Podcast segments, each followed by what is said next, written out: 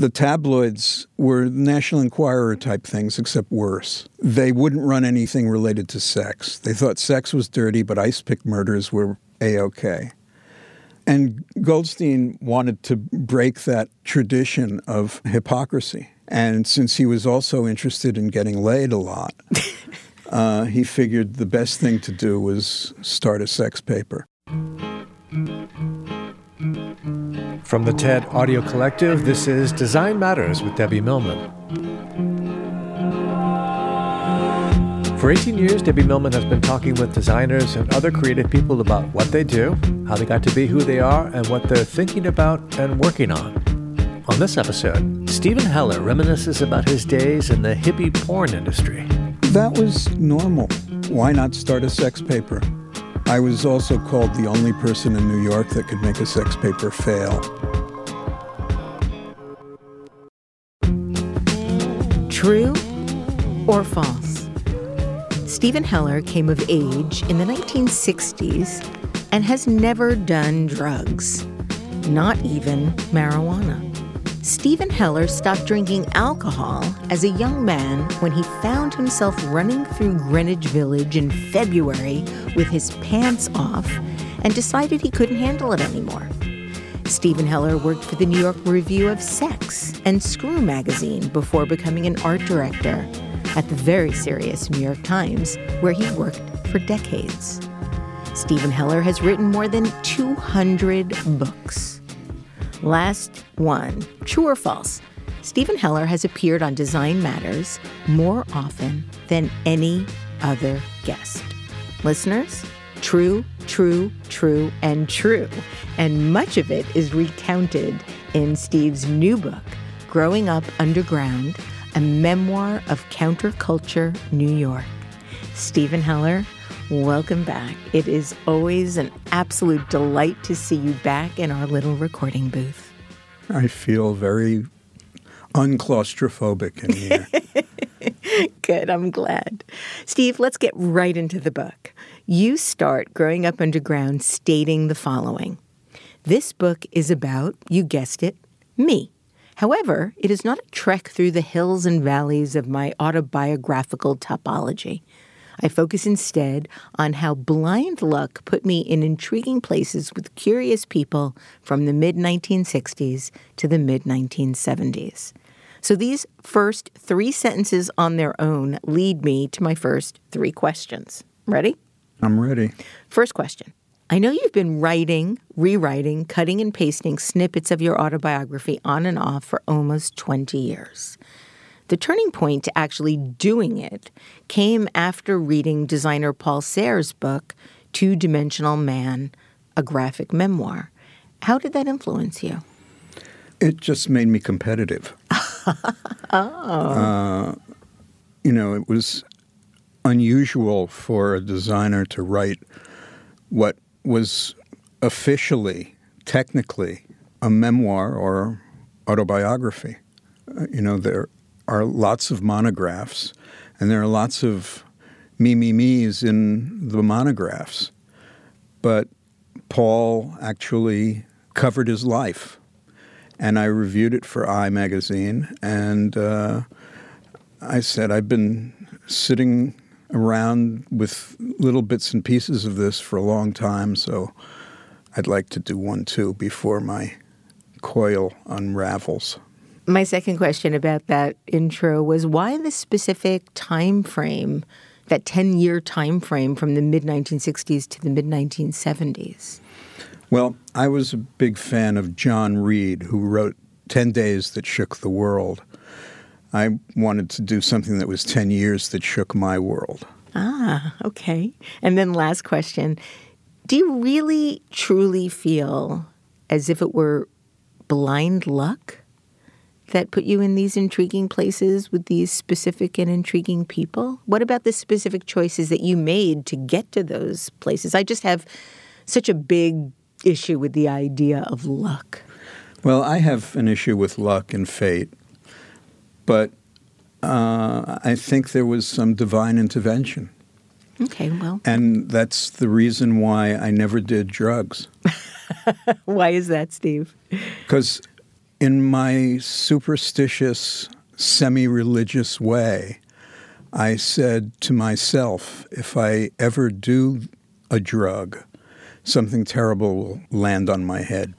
You know, the old piano falling out of the window. Yeah, Roxanne Gay, my wife, also feels that way. I think she's done drugs one time, and she's written an essay about how that one time she smoked marijuana, she was so paranoid she was laying on the bed. She was so paranoid she was going to fall off the bed. She actually thought about tying herself to the bed and ended up in the hospital. But that's a whole other podcast on a whole other day. We're funny people. Yes. You go on to state in the introduction that this is not a comprehensive life story. Rather, you've assembled a sampler of essays that revolve around two facets of your life. First, the personal, which includes a psychological rationale for being a typically rebellious teenager, and the professional, which reveals how becoming rebellious led you into a career as a graphic designer and art director, first with the underground newspapers and hippie pornography that we're going to talk about, and how that ultimately led to a 33-year career at the straight and narrow New York Times. What made you decide to structure the book in this way? Well, I didn't think my total existence on the planet would make for good stories. I structured it in this way so that I would have less to write. You know, I did a biography, as you know, of Paul Rand, who lived to be 86. And then I did, a few years after that, a biography of Alvin Lustig, who lived to be 45. And I always joke that I chose Alvin Lustig because he had less years, which meant less work.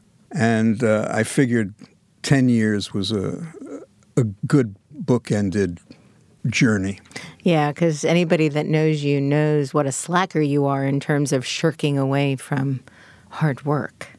Well, I have an ambivalence about work. Okay. You are what you refer to in the book as an appointment baby. Mm-hmm. Talk about that. I think the appointment baby issue is really what triggered the final manuscript. I found out one strange day that my mother had made an appointment with her doctor to induce labor and have me. And I had never heard that story before. And she seemed to be very proud of it. And I realized that it fit her narcissistic way of living, that she wanted to go on a trip, which my parents did often, all over the world. And she wanted it on a certain date, which meant I had to be born prior to her leaving on her cruise, which meant that her figure had to return, and she had to look as good as she could on said cruise. So I became an appointment baby, and I never heard that term before. You know, I've heard about induced pregnancies. I've heard about cesareans. But the appointment baby thing seemed so 1950s. Did she get her figure back in time? She said she did. In fact, when she was showing this video that she had made from an 8mm film, my father was dutifully photographing her on B deck, and he was on A deck. And I wasn't around anywhere. And my wife, Louise Feely, she was showing the video to, said, "Where was baby Steve?" And my mom said, "He's at home with the housekeeper." So shortly after you were born, she just left you, handed you off to the housekeeper and took a cruise with your dad. Yeah, her figure was back. And it's sort of crazy to think about what women did back in those days, in the 60s. My mother proudly told me that she decided when she was pregnant with me that she was going to go on a diet. And this is what she told me proudly. The first thing she did after she had me was weigh herself.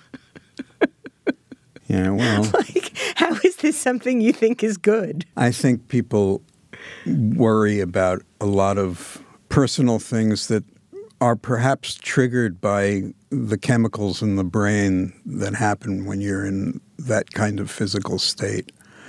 You know, that's generous of you. I've become a little less cynical about the whole affair, having written about it and having cut out a lot of the anger part. How did you get past that? What gave you the sense that that wasn't something that would necessarily be helpful to the memoir? Well, I didn't want to write a revenge book because there was nobody I wanted to take revenge against. I mean, I'd do it all over again the way it happened, because the way it happened is what's turned out. And I'm relatively happy within my constant depression. The paradox is that for 10 years before my mom passed away at 93, she was writing a memoir, and she was doing it all in longhand on sheets of paper of different sizes and colors. And she had this huge file, and that every time I would come to their house for dinner, which wasn't often, but every time I did, she would pull the file out and say, "Can you please help me edit this?" And it became an absurd part of my life.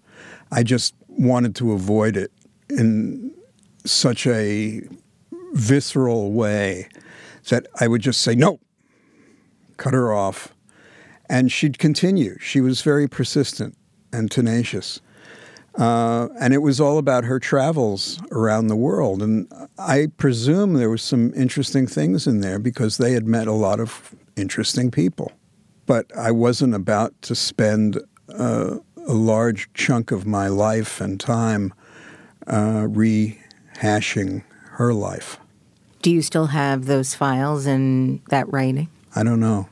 That'll be an interesting read. I have the 8mm films my father took, but they're films and we haven't transferred them to digital. Early on in the book, you tell us your full legal name isn't Steven Heller. Can you share what that name is, what your full legal name is, and why you don't use it? No, because then people won't buy the book. Spoiler alert. Well, no, I can tell you. Oh, good. It's Harmon, Harmon. It was the name of a baseball player who played second base and I think outfield as well for the Washington Senators and Minnesota Twins or some team like that. And his name was Harmon Killebrew.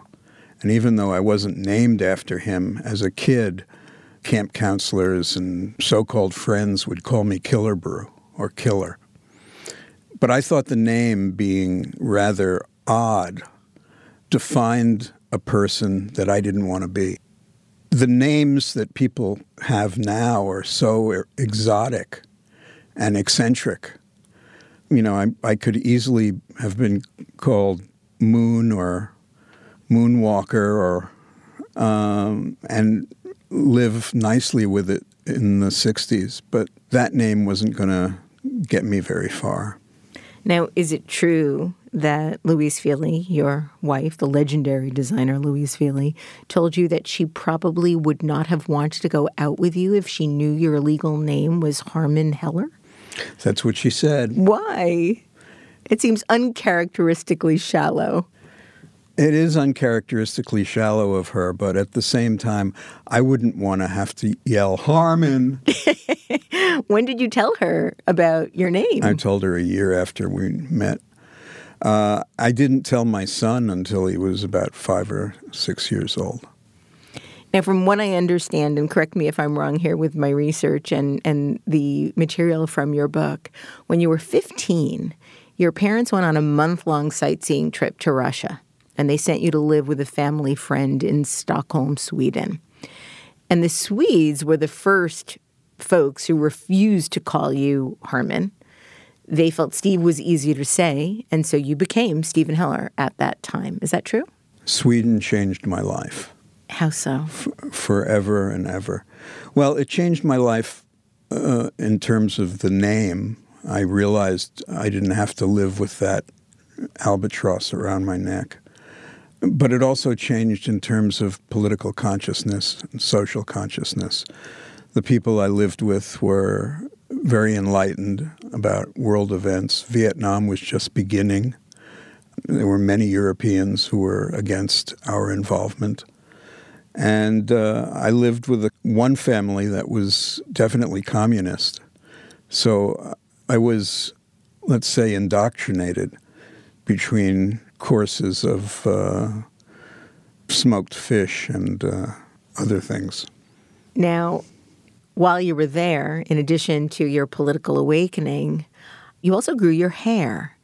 And in your book, you write about how, at the time, strangers went out of their way to physically and verbally attack you when you came back because your wavy black hair was down to your shoulder. And your hair then became a lightning rod for really rude comments and unwanted physical contact that culminated in an experience at the all-boys prep school you attended. Can you talk a little bit about what happened at that point?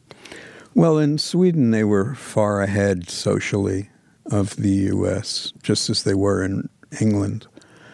And what seemed like freak show, hippies called themselves freaks, was perfectly normal in Sweden. But I felt that hair had always defined me. It was the thing that was a lightning rod for my mother. She was always very particular about dress and appearance and grooming. And it was the easiest way to defy her by changing the norm. So I grew the hair long, and I had no real sense that it would be offensive to anybody. I knew it would be different. I was self-conscious about doing it, but I did it anyway. But it really did cause people to be upset. They questioned what their lives were about. It triggered some sort of deep mass psychosis, so that Greenwich Village was the only safe place I could be unless I disguised myself, which I essentially did, and took strange circuitous routes through dangerous parts of the Lower East Side to get to McDougal Street. They made you cut your hair when you went to school. I went to a boys' prep school. And I went there because my parents had me tested at NYU, a thematic apperception test, which to this day I despise. It was actually a kind of fun test because they show you these drawings that had some things going on, purposely going on. They'd have different objects. It was the opposite of a Rorschach test. And it was intended to let your emotions dictate how you saw the narrative of the picture. And there was one that just cracked me up. And I don't explain why it cracked me up in the book because there's a certain amount of embarrassment. But it was prurient, to say the least. And the graduate student who was giving me the test just made copious notes. As I'm unable to speak, I'm laughing so hard. But it turned out that that test was the measuring stick that was used to determine whether I would have a normal co-ed life or become a regimented businessman to be. Why did they make you cut your hair? Why were they so brutal about your hair in that school? Well, you got to remember that in those days, everybody was kind of organization man, except on a younger level. So there was a lot of conformity, and prep schools were conformist by their very nature. And this particular school, which doesn't exist anymore, thank heavens, had what was called a dean of discipline. And his name was Demi, and I used to think he was a demigod. But he would stand at the top of the stairway as we answered the bell for the first period, and he would literally measure the amount of fringe that went over your shirt collar. And if there was too much, Well, he would tell you to have it cut by the next day, or if there was too much, as in my case, he had other means. Which was rather devastating. Which was very traumatic.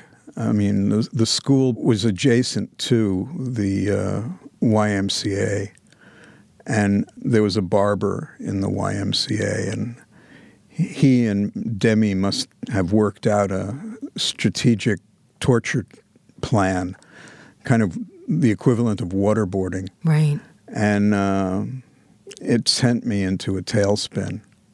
And that, combined with my mother's obsession with it and being proper and all, I just started slowly or quickly going down the slope. Well, I mean, it's really, from what I understand, what motivated you to start drawing pictures of your feelings. And those drawings became a big part of who you were, and they became a topic of your twice-weekly therapy sessions. And really, I think in many ways, it seems like those drawings saved your life. Yeah, being able to draw was a release. After the haircut, which was basically taking a nice head of black hair and making it into what I look like now, I just went home, and I stayed home, and I'd only go to school. But I went out and bought myself some Dr. Martens dyes and some India ink and sketchbooks and started drawing. And I had a particular apocalyptic view that I talk about in the book. I understand that your therapist was so enamored by your work that it helped you develop confidence about your drawing. She helped develop confidence in everything. She was the one that told my parents what they were doing wrong. Mm. And you needed some intervention like that. She told them the things that could trigger me. And, you know, whether it's a snowflake kind of thing or whether it's a really good intervention, I opt for the latter. But she also did like the drawings a lot. And so I thought there might be something here and I should continue. So I did continue until it was suggested that I try to sell them to the New Yorker, of all places. Start as a top. And the New Yorker didn't have any use for them. I remember at 15 or thereabouts, visiting the art director of Evergreen Review, who was an illustrator named Dick Hess. And I noticed when I went to pick up my portfolio the following day, it hadn't been touched. Mm-hmm. And that sent me into a tailspin for about 6 to 12 months. Your dad orchestrated a transfer. In the middle of your junior year, you transferred to Walden, where Neil Shevlin, your art teacher, liked your work. And I understand that his encouragement gave you the courage to begin to show your portfolio to several underground newspaper art editors. That you got a very different response from those editors and art directors. What gave you the sense, like, how did you even know about these underground newspapers? Well, when I was 15 or so, I saw on the newsstand a cover of the East Village Other, and I show it in a slideshow of mine. It's not in the book.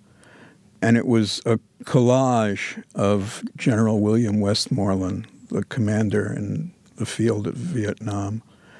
And coming out of his fatigue uniform was a serpent, and I just loved that.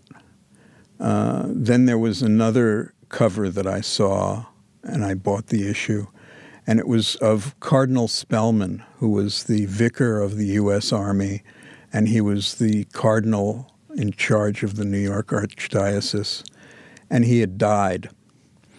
And the headline read, "Congratulations on your promotion." It was just the kind of humor that I needed. I had grown up with an uncle who was a terrific man, professor at Columbia. His daughter, my cousin, is now vice dean of law at Columbia. My other cousin, his daughter, is a cellist in Paris. He was the one who saved my butt. He told my parents to send me to the shrink or I would fall into the pit and never come out. He was the one that told me about the boys and the bees, told me about contraceptives, was frank with me about just about everything, and introduced me to the great comics of the era, Mort Saul, Nichols and May, Jules Pfeiffer, who was my hero and who I later worked with. So I fortunately had that support. I didn't have it 24 hours a day, but I remember the phone call on a Saturday morning where he called to tell my parents that I should be allowed to drop out of school. High school? No, college. Oh, okay. By that point, there was something else going on at NYU that led to my release, but he convinced them that I didn't need college. And he, of course, was a PhD, and his field was, among other things, academic freedom. Well, you started working after you graduated high school. That's why I was like, wait, I thought you graduated high school. You were offered a job at the Free Press doing old school paste up by the art director, J.C. Suarez, and he left the paper 3 weeks after he hired you. You became the de facto art director at 16 years old. At 16. Of the New York Free Press. What was that like for you? It was kind of unreal, but it was a job. I mean, I had been working since I was 12. I worked actually in the art department of Bergdorf Goodman.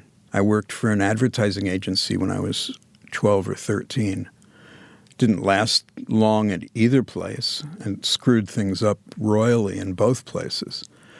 But working was not unusual or aberrant for me. So when I was brought on, it just felt like, okay, this is the way life is.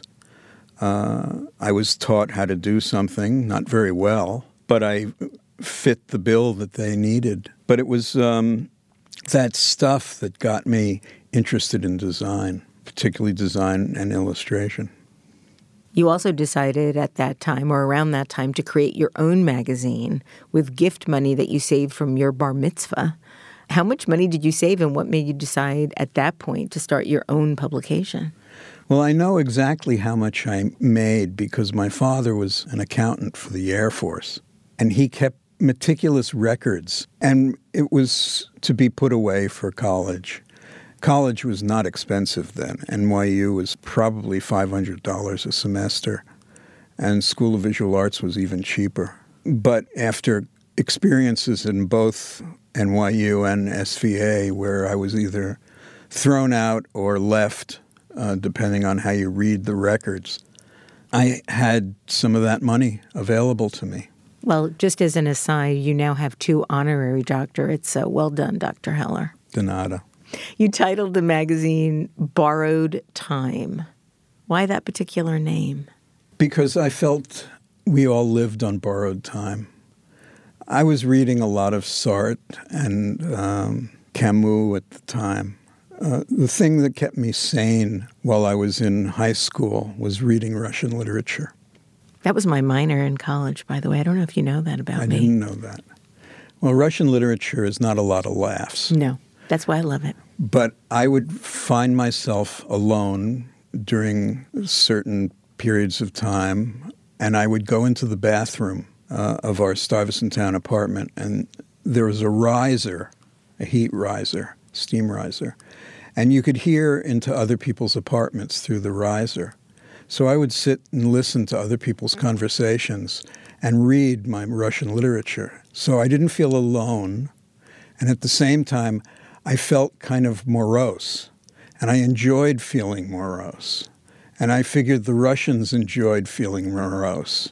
So, you know, I remember reading Lermontov and how depressing Hero of Our Time was and Avlamov, how good I felt. Yep. I completely understand about Russian literature. And people often ask me, oh, so that means you speak Russian? And I'm like, no, I read it in English translation. It was the content that I was so desperate to read and related to. Well, at Walden, there was actually the woman who much later became the headmaster taught a Russian literature course. So it was like you'd go in there all jolly and you'd come out with clouds over your head. Weeping.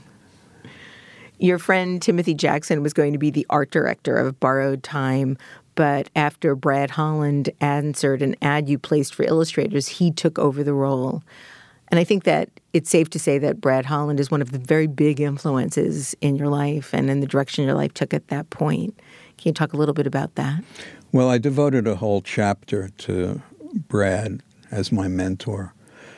For those who don't know who he is, he's one of the greatest illustrators in the United States and really helped change the course of illustration from being a profession of visual mimics to creating content, creating ideas that would supplement or complement texts. And he had come off the boat, so to speak, from the Midwest. He had worked at Hallmark Cards at the Rabbit Division, is what he called it.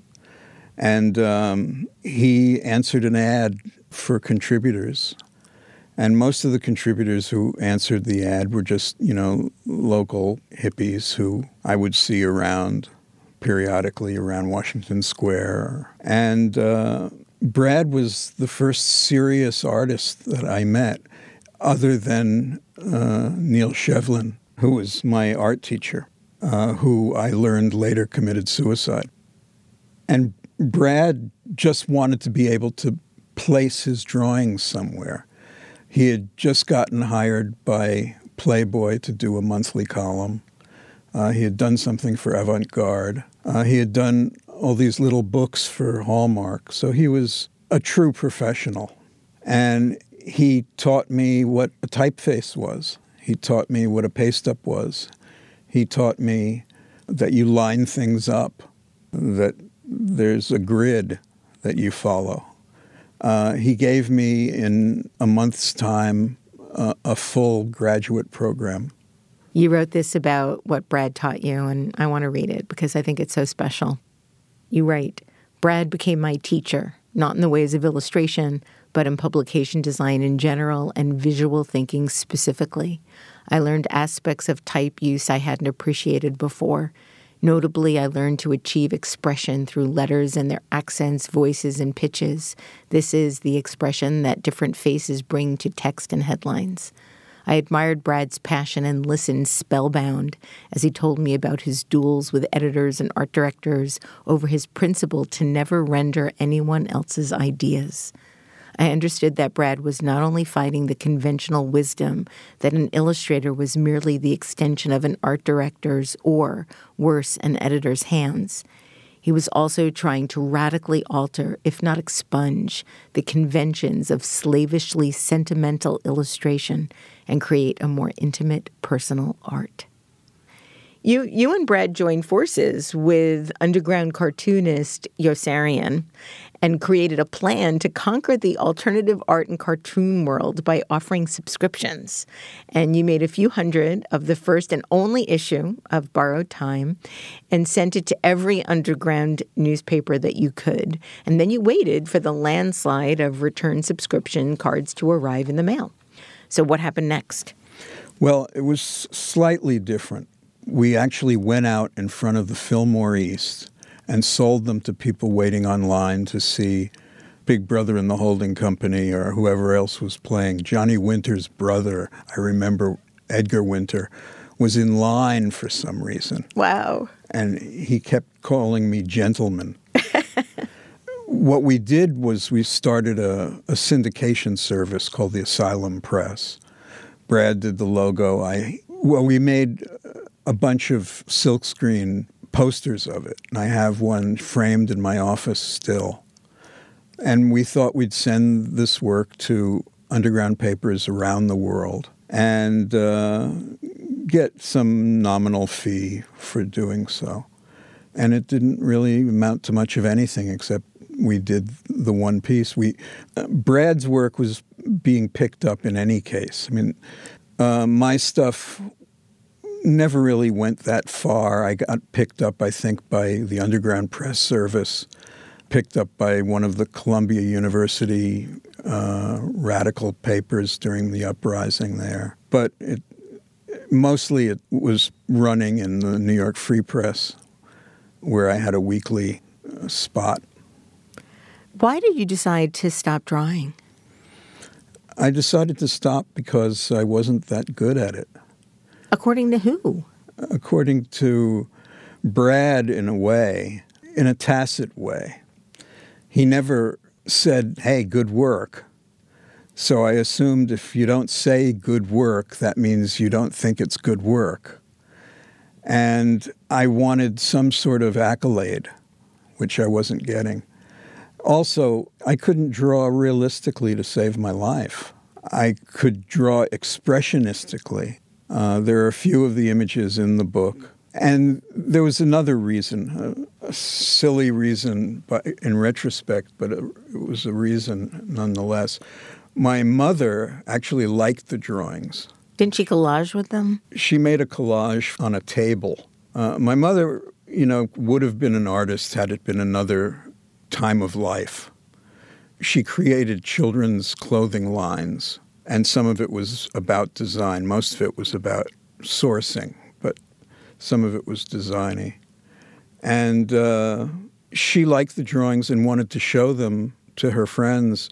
And I say in the book, she used them like her travel photographs. And I let her do it, but it really upset me that it was being exploited and co-opted. So one reason for ending was my frustration with that. It was self-indulgent. Your drawing was self-indulgent? No. Or her behavior? My drawing was self-indulgent, to be sure, but to quit was self-indulgent. I was doing it for spite. Yeah. I wish you hadn't. By the time you were 17, ripe old age of 17, you became the first art director of Screw magazine, which was the pioneering underground sex review that really helped trigger the 1960s sexual revolution, and it was founded by Al Goldstein. How did you first meet Al, and what gave him the sense you could art direct what was ostensibly a national magazine at 17 years old? Well, first of all, it wasn't a national magazine at the time. But it became one. It became one, but we grew into it. But you grew into it with your talent, so it still counts. Well, there was no talent involved. I mean, the pictures in the book will show that to anybody. I was working at the Free Press. Our typesetter and managing editor was a guy named Jim Buckley, who was, I always thought, very straight and narrow. And when Al Goldstein came into our office unannounced one day, he came to sell a story. And the story was about being an industrial spy for the Bendix Corporation. Goldstein had a lot of strange sub-careers. He was a very neurotic, mixed-up guy, but he could write his way out of a paper bag, as they say. And he offered the story to our editor, who thought it was worthy of publication. Not only that, it was worthy of going on the cover as the cover story. And unbeknownst to me, they came up with this idea to start a sex paper. Goldstein was writing these blood and guts stories, lover kills intruder with ice pick up the nose kind of thing, for these tabloids that were run by a guy named Myron Fass. And the tabloids were National Enquirer type things, except worse. They wouldn't run anything related to sex. They thought sex was dirty, but ice pick murders were A-OK. And Goldstein wanted to break that tradition of hypocrisy. And since he was also interested in getting laid a lot, he figured the best thing to do was start a sex paper. The 60s. And I happened to be sitting in an office adjacent to the typesetting machine, and somebody must have asked, who's going to pace this up? And they looked at me, and I looked at them, and I did. And it looks like I just chopped things out of books and threw them on a page. It was very easy in those days because you could use wax, which also felt very soothing on the hand. How did you get Milton Glaser to design the Screw logo? Well, that came many years later. I worked for Screw for first 6 issues, and then Goldstein and I got into a big fight about the change of the logo. I didn't know how to draw letters or do typography or lettering, but I knew that what we had was terrible, and I knew that what he wanted to use, which some friend of his made, was just as bad, if not worse. And he called me one night to say we're using it, and I said I'm not going to use it. And he said he was often not the most pleasant person, although I really loved him dearly. But he made me cry. And the next day I quit and started my own sex paper. What was that like? That was just like normal, you know. Why not start a sex paper? I had an idea with my co-publishers that we would do something different from what Screw did. Screw was kind of the raunchy, funny but raunchy. We were going to be more serious and artistic. So we managed to get Grove Press to finance the first issue. And we got full-color printing on a heavier newsprint. And I got typefaces from these $1 a word places. And I was actually able to design something that was not as embarrassing as Screw. But I was also called the only person in New York that could make a sex paper fail. Why? Because we couldn't sell. You know, the first few issues sold. It's called the New York Review of Sex. Then we called it the New York Review of Sex and Politics. Politics, yes. And ultimately the New York Review of Sex and Aerospace, and then it was gone. While you were working on the fourth issue of the New York Review of Sex and Politics, you received a telephone call from the New York District Attorney's Office. What did they tell you? Well, they said, don't leave, we're coming over, you're under arrest. And you obeyed. You did not leave. No, I had no place to go. And, you know, I was cowed by authority anyway. My partners, who were much older than I... You were still a minor. I was a minor, and my partners weren't around. One of the cops who came, I call him the heavyset one, he had come to our office a few weeks before and bought a bunch of papers saying he ran an adult bookstore. And that was the evidence they needed. So it was a sting operation. It was a sting. And the younger cop, the thinner cop, Tootie and Muldoon from Car 54, he was an idealist. He was interested in disrupting the mob. And Screw, the New York Review of Sex, all the other underground sex papers were distributed by mob families. And that's a whole other story and a whole other book.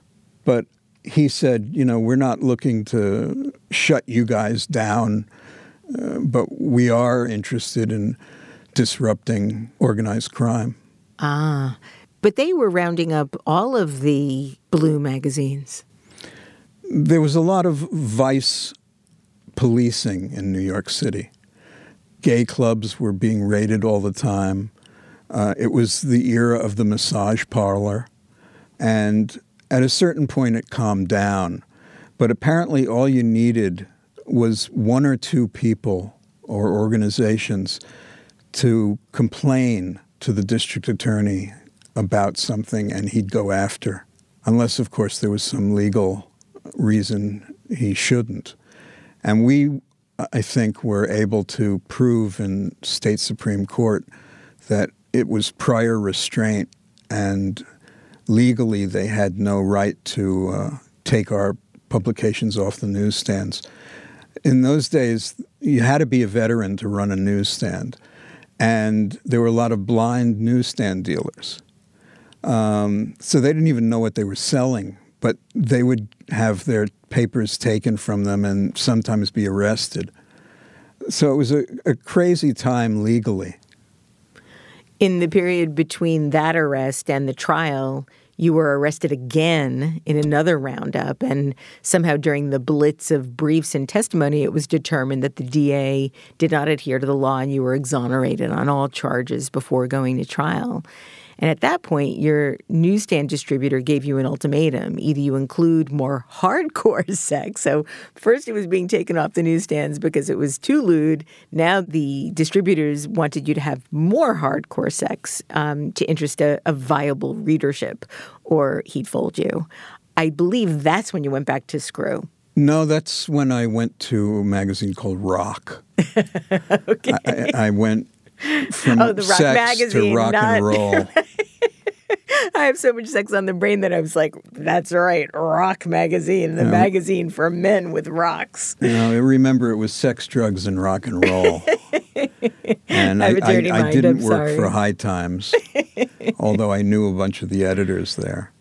Well, but you were in jail for a bit, right? You were held. I was held in a detention pen twice.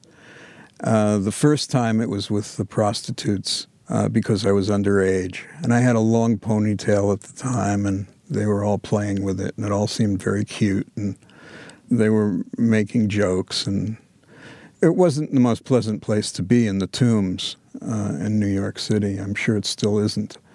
But the second time I was arrested, I had turned 18. So I was no longer with the Goyles. I was with hardened vagrants and drunks and other people that were put in the tank for night court. So you have a rap sheet? No, I was able to expunge the rap sheet. I thought it would help me expunge other things, but it never did. While you were at Rock, now it's all coming back to me, that's where you met Patti Smith. I met Patti Smith there. She was an she was an editor, right? An editor and a writer? Well, she was a writer, a reporter. I mean, anybody who was a writer was kind of an editor. She was an interesting character who often talked about her ambitions to be a rock and roll star and mentioned a few names in passing a lot that were of interest to me, like Sam Shepard, the playwright. I loved his work, particularly Operation Sidewinder. She never mentioned Robert Mapplethorpe. She mentioned Todd Rundgren a lot, and I was not a fan of Todd Rundgren. For shame. But we hung out a little bit. At that time, Rock magazine was producing rock and roll shows at the New York Academy of Music, which became the Palladium. And I would do programs and posters and things for the shows. Most of the shows were oldies shows, 1950s doo-wop groups, some really great ones too. But one show we had was Van Morrison, Linda Ronstadt, and Tim Buckley.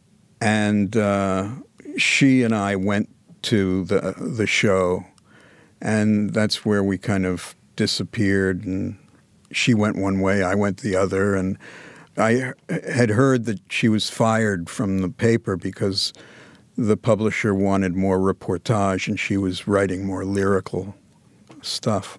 But she met her lifelong music partner there, Lenny Kaye, who was a writer for us, who I always liked. I'm still in touch periodically with him. So it just became this one little blip in her life and in my life. It kind of meant something years later when she became a punk icon. And I ran into her one day because her kids went to the same school that my son went to. And I said, "You don't remember me, I'm sure, but we used to hang out." And she looked at me and she kind of, in a daze, said, "Oh yeah, I remember that. What are you doing now?" And I said, "Well, I'm art director of the New York Times Book Review." And she said, "Oh, they just gave me a bad review for a book of poems." And that was the end of it. You then went back to Screw, and that's when you worked with Milton. Talk about that experience. Well, when I went back to Screw, I wasn't sure I was going back to Screw. I had finished what I could do with Rock. And I was going to do an interim gig at Screw because I met the woman who became my first wife there. And the magazine just looked like shit. I had learned to discern good from bad, or at least good from mediocre. And I suggested that they get a redesign. And since I figured I wasn't going to be working there very long, let somebody else redesign it and I'll pick up the pieces. So I had heard about Pushpin for the longest time, and I convinced Al and Jim to contact Pushpin and see whether they'd be interested. Seymour Quast, co-founder with Milton, who is my best friend now, admitted to me that there was no question that they would do it because they did anything that would pay money. And Goldstein was willing to pay a fairly sizable amount at that time. So they took it on as a serious job. And Milton did some logos, and Seymour did some logos. And Seymour's were, as I remember, more decorative. And Milton did one that was just so corporate, it seemed a total anomaly. He did a Helvetica logo, all caps, and he took the E, the middle part of the E, and extended it like a hard-on into the W. One of the great logos of the 20th century, Steve. Probably. I mean, it really is. It sure beats out I Love New York. Well, definitely on par. But I didn't appreciate it. Really? I really didn't. And I didn't appreciate the Helvetica. And the pages inside were stripped of any kind of decorative elements. He redesigned the Peter meter, which was Al Goldstein's measuring stick for films. And he redesigned the shit list, which was also one of Goldstein's favorite tools. But they used Helvetica, Lightline Gothic, straight columns. There was no ragging or anything like that. And the photographs were basically straight black and white pictures on a full page, no bleed because it was a tabloid. And when they gave us the pages to work with, they had tissues over them, and I put my own tissue over their tissues. And I made copious notes about why this is bad.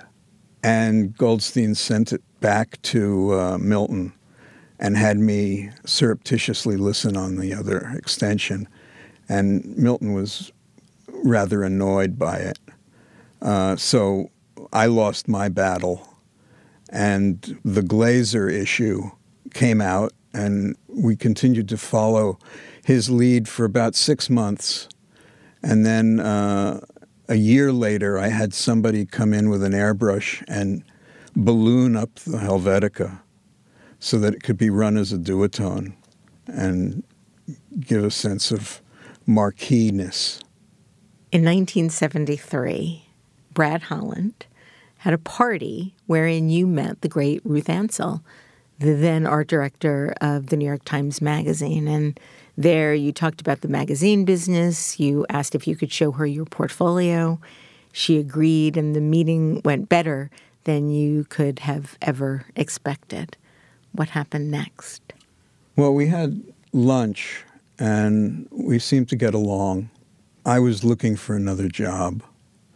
I wanted to be a designer. I wanted to be an art director. Herb Lubalin was always a hero. There were other designers who were doing things that were of interest to me, like Lester Beale. Frank Zachary, who was the art director of Holiday magazine, I related to him. I didn't know what he did, but his name was on the masthead as art director, so I thought he must be great. We later became good friends. So Ruth and I talked magazines, and she looked at the portfolio, which had stuff in there that was from Screw and stuff that was from other places, and other things that I did. At Screw, we did other publications, some that weren't sexual. And she seemed to like what I did with type, or she wasn't wearing her glasses. No. And she offered to me a temporary position designing pages for the magazine, said she had a show, her boss, Lou Silverstein, who was the great newspaper designer and assistant managing editor of the Times. And I got a call a few weeks later saying Lou wanted to see me about another job. By this time, most of my friends who were illustrators were working for the op-ed page. You know, it was like, that was the creme de la creme. Holy grail, of, absolutely. Illustration and of alternative journalism at the time. And Lou said, I'd like you to help out with the op-ed page. And I kind of pressed him, do you mean art director? And he went, yeah, art director. And he offered me less than I was making at Screw. There were less benefits. Screw gave incredible benefits. And I figured this would be a good career move. So I took the offer. About 2 weeks after I started, I had two offices. I had an office in the art department, long desk in this crazy old 1930s art department. And I had an office up on the editorial floor around the library. And in that area were all the editorial writers. So here were the kings and queens of editorial journalism. And I was one of the members of the group. And I got a call from the guards downstairs. And they said, there are some guys down here with very long hair that want to see you. And I figured the guards were just being guardy. People with long hair were still suspect. And he said, and you have to come down, and we can't let them in until you come down. So I came down, and the first thing I saw when I turned the corner from the elevator bank were three apes, three people dressed in ape suits. And they took me into a limousine and brought me to the market diner where the owner came out with a big bucket of bananas. And that was just one of three different times Al Goldstein did his best to embarrass me at the New York Times. Oh, but it didn't work. You ended up not only working for the op-ed page, you also ended up becoming the art director of the book review, the New York Times book review, this section that is one of the most read sections of any newspaper in the world. You did that for 33 years. I did that for a long time. You worked for 6 different editors while you were at the New York Times book review, and you write about how this job became the foundation of your professional life as an art director, and all that followed. But you conclude the book stating that that is another story.